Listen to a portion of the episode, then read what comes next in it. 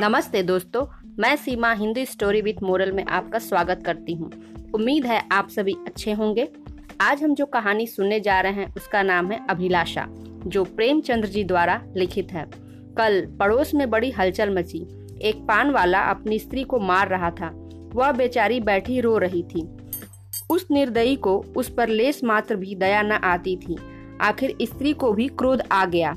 उसने खड़े होकर कहा, बस अब मारोगे तो ठीक ना होगा। आज से मेरा तुम्हारा कोई संबंध नहीं। मैं भीख मांगूँगी, पर तेरे घर ना आऊँगी। यह कहकर उसने अपनी एक पुरानी साड़ी उठाई और घर से निकल पड़ी। पुरुष काठ के उल्लू की तरह खड़ा देखता रहा।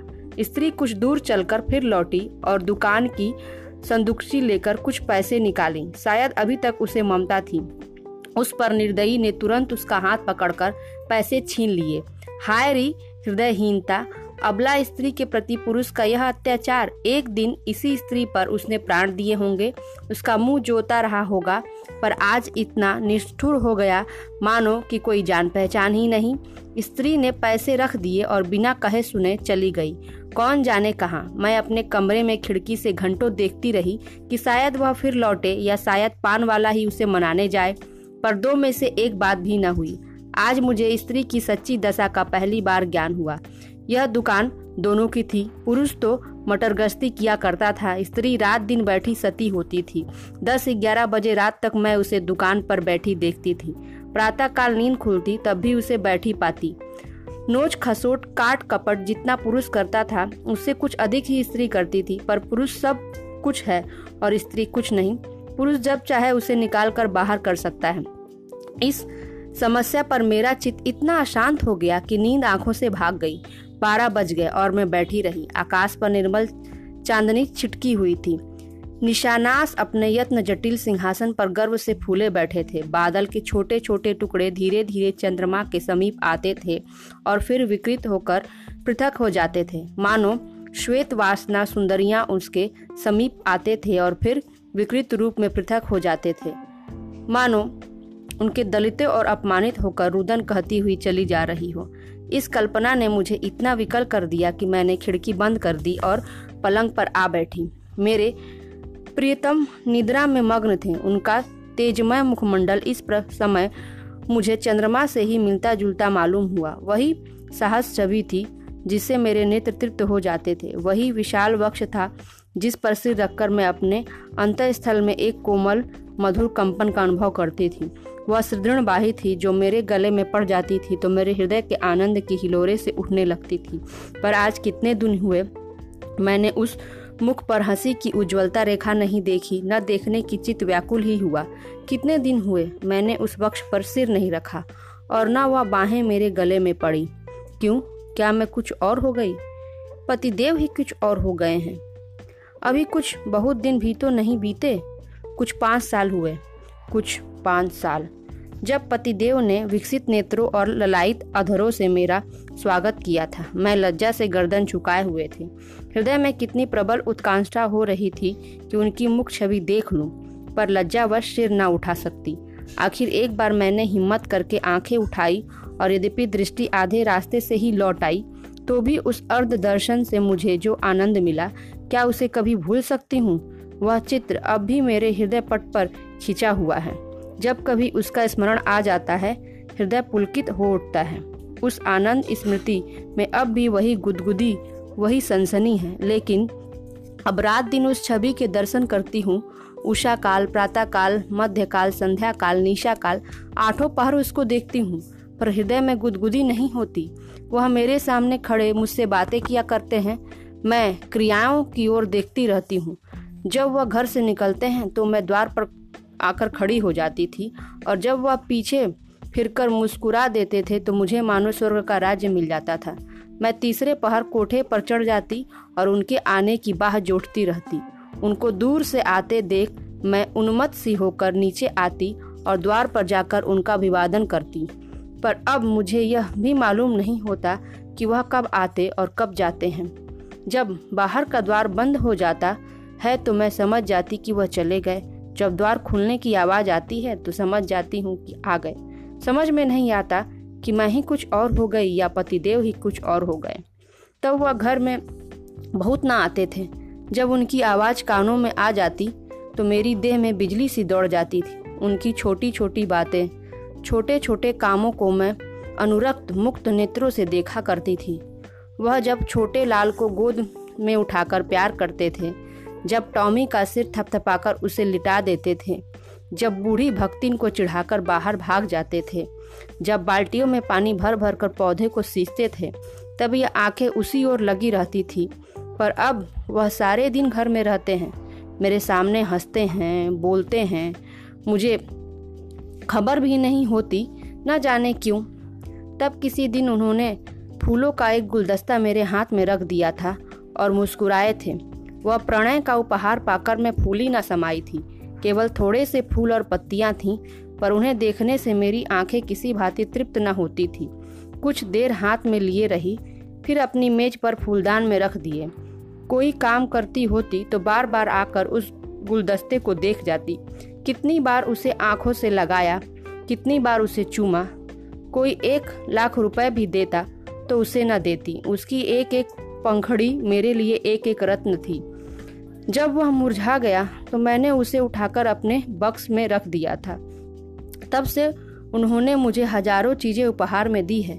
एक से एक रत्न जनित आभूषण हैं, एक से एक बहुमूल्य वस्त्र हैं, और गुलदस्ते तो प्राय नित्य ही लाते हैं, लेकिन इन चीज़ों को पाकर वह उल्लास नहीं होता। मैं उन चीज़ों को पहनकर आईने में अपना रूप देखती हूँ और गर्व से फूले उठती हूँ। अपनी हमजोलियों को दिखाकर अपना गौरव और उनकी ईर्ष्या बढ़ाती हूँ, बस। अभी थोड़े ही दिन हुए हैं, उन्होंने मुझे यह चंद्रहार दिया है, जो इसे देखता है, मोहित हो जाता है। मैं तो उसकी बनावट और सजावट पर मुग्ध हूँ। मैंने अपना संदूक खोला और उस गुलदस्ते को निकाल लाई। आह, उसे हाथ में लेते ही मेरे एक एक नस में बिजली दौड़ गई।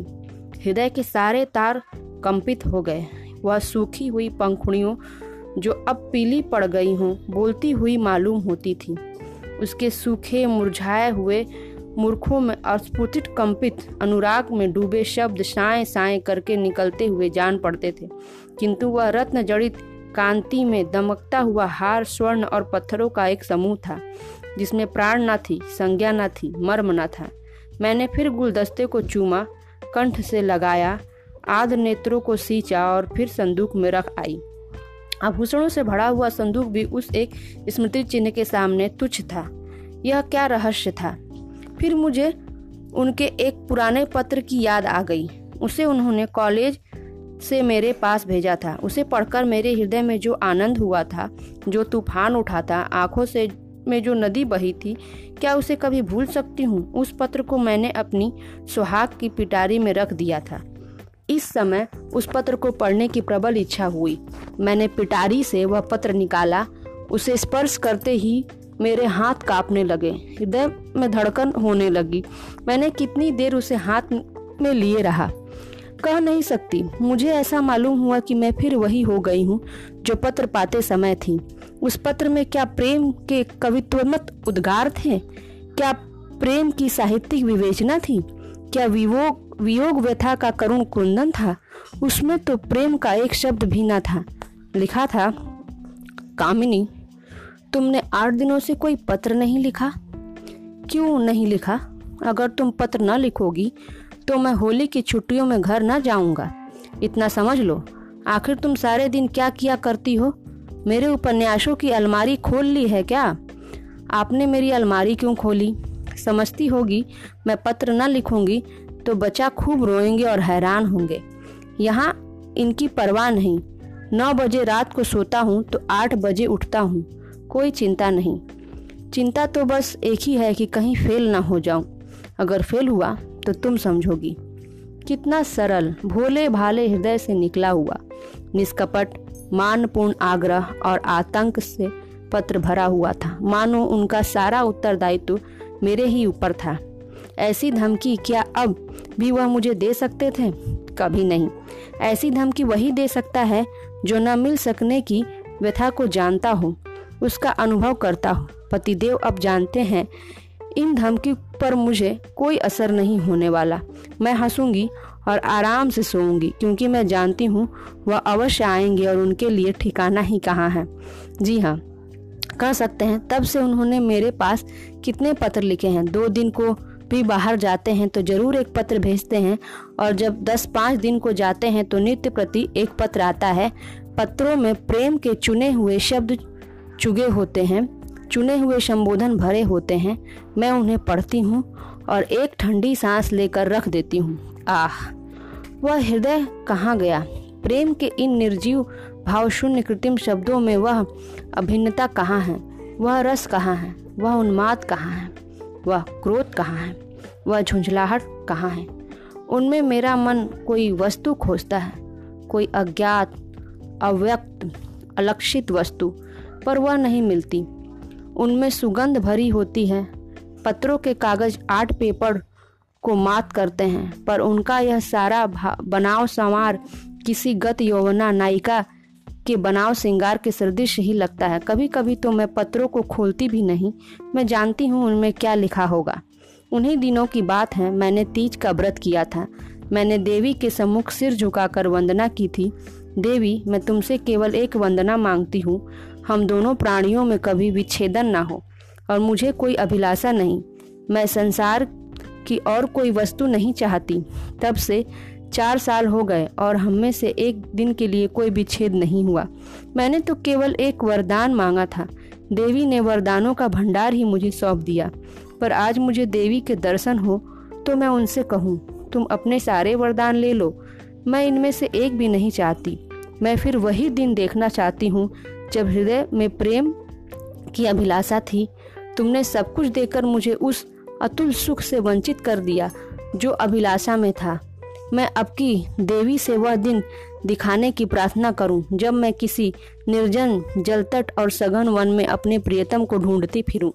नदी की लहरें से कहूँ, मेरे प्रियतम को तुमने देखा है।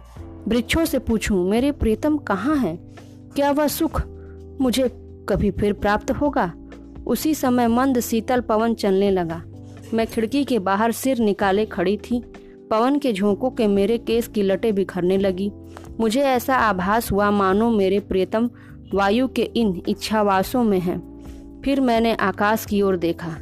चाँद की किरणें चांदी के जगमगाते तारों की भांति आँखों से आँख मिचौली सी खेल रही थी।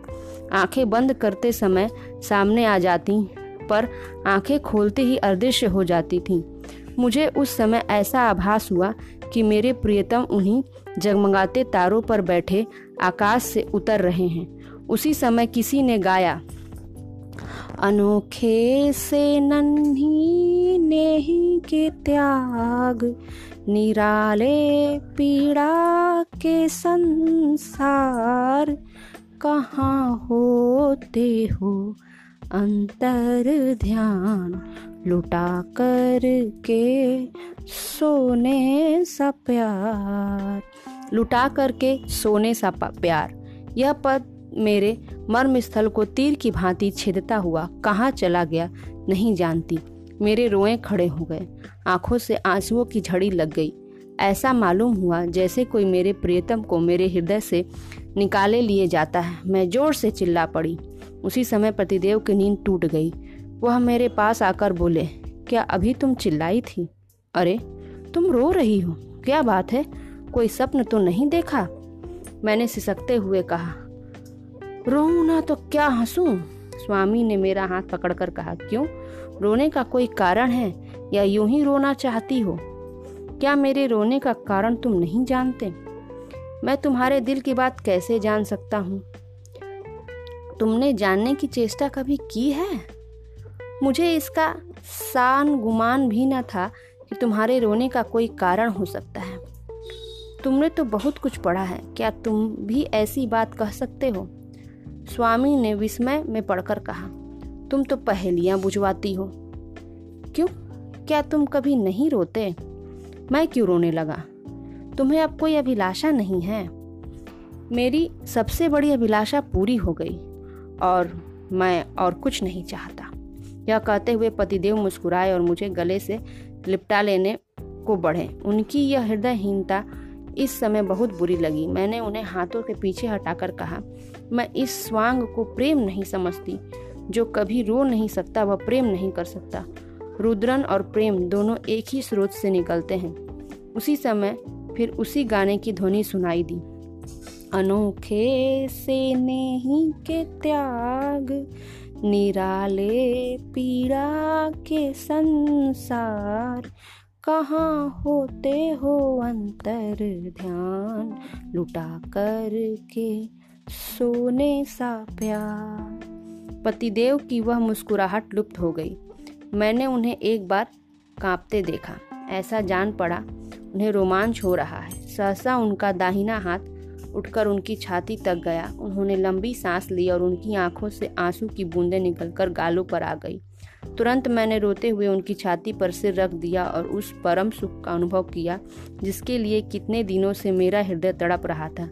आज फिर मुझे पतिदेव का हृदय धड़कता हुआ सुनाई दिया। आज उनके स्पर्श में फुर्ती, स्फूर्ति सा ज्ञान हुआ। अभी तक उस पद के शब्द मेरे हृदय में गूंज रहे थे। कहाँ होते हो अंतर ध्यान? लुटा करके सोने सा प्यार। और इसी के साथ ये कहानी समाप्त होती है। इस कहानी से हमें यही शिक्षा मिलती है कि हमारी अभिलाषाएँ, छोटी हो, बड़ी हो, प्रेम पाने की हो या कुछ पाने की, वही हमें ज़िंदा रखती हैं। हम जब तक अपनी अभिलाषाओं से जुड़े रहते हैं, हम सजीव रहते हैं, उसके पाने के लिए कार्य करते रहते हैं, तन्मय रहते हैं। जब वो पूरी हो जाती है तो आसपास होकर भी हमें महसूस नहीं हो पाती। तो अगर आपकी कोई अभिलाषा पूर्ण हो तो उसे पाने की इच्छा फिर भी बनाए रखें। और उससे भी कुछ और अच्छी अभिलाषा आप बना सकते हैं, ये तो आपके ऊपर है। तो चलिए, इसी के साथ मैं आपसे विदा लूँगी। इतनी अच्छी कहानी सुनने के लिए आपका धन्यवाद। अगर अगर आपको कोई और कहानी सुननी हो तो मुझे ज़रूर बताएँ। Bye bye.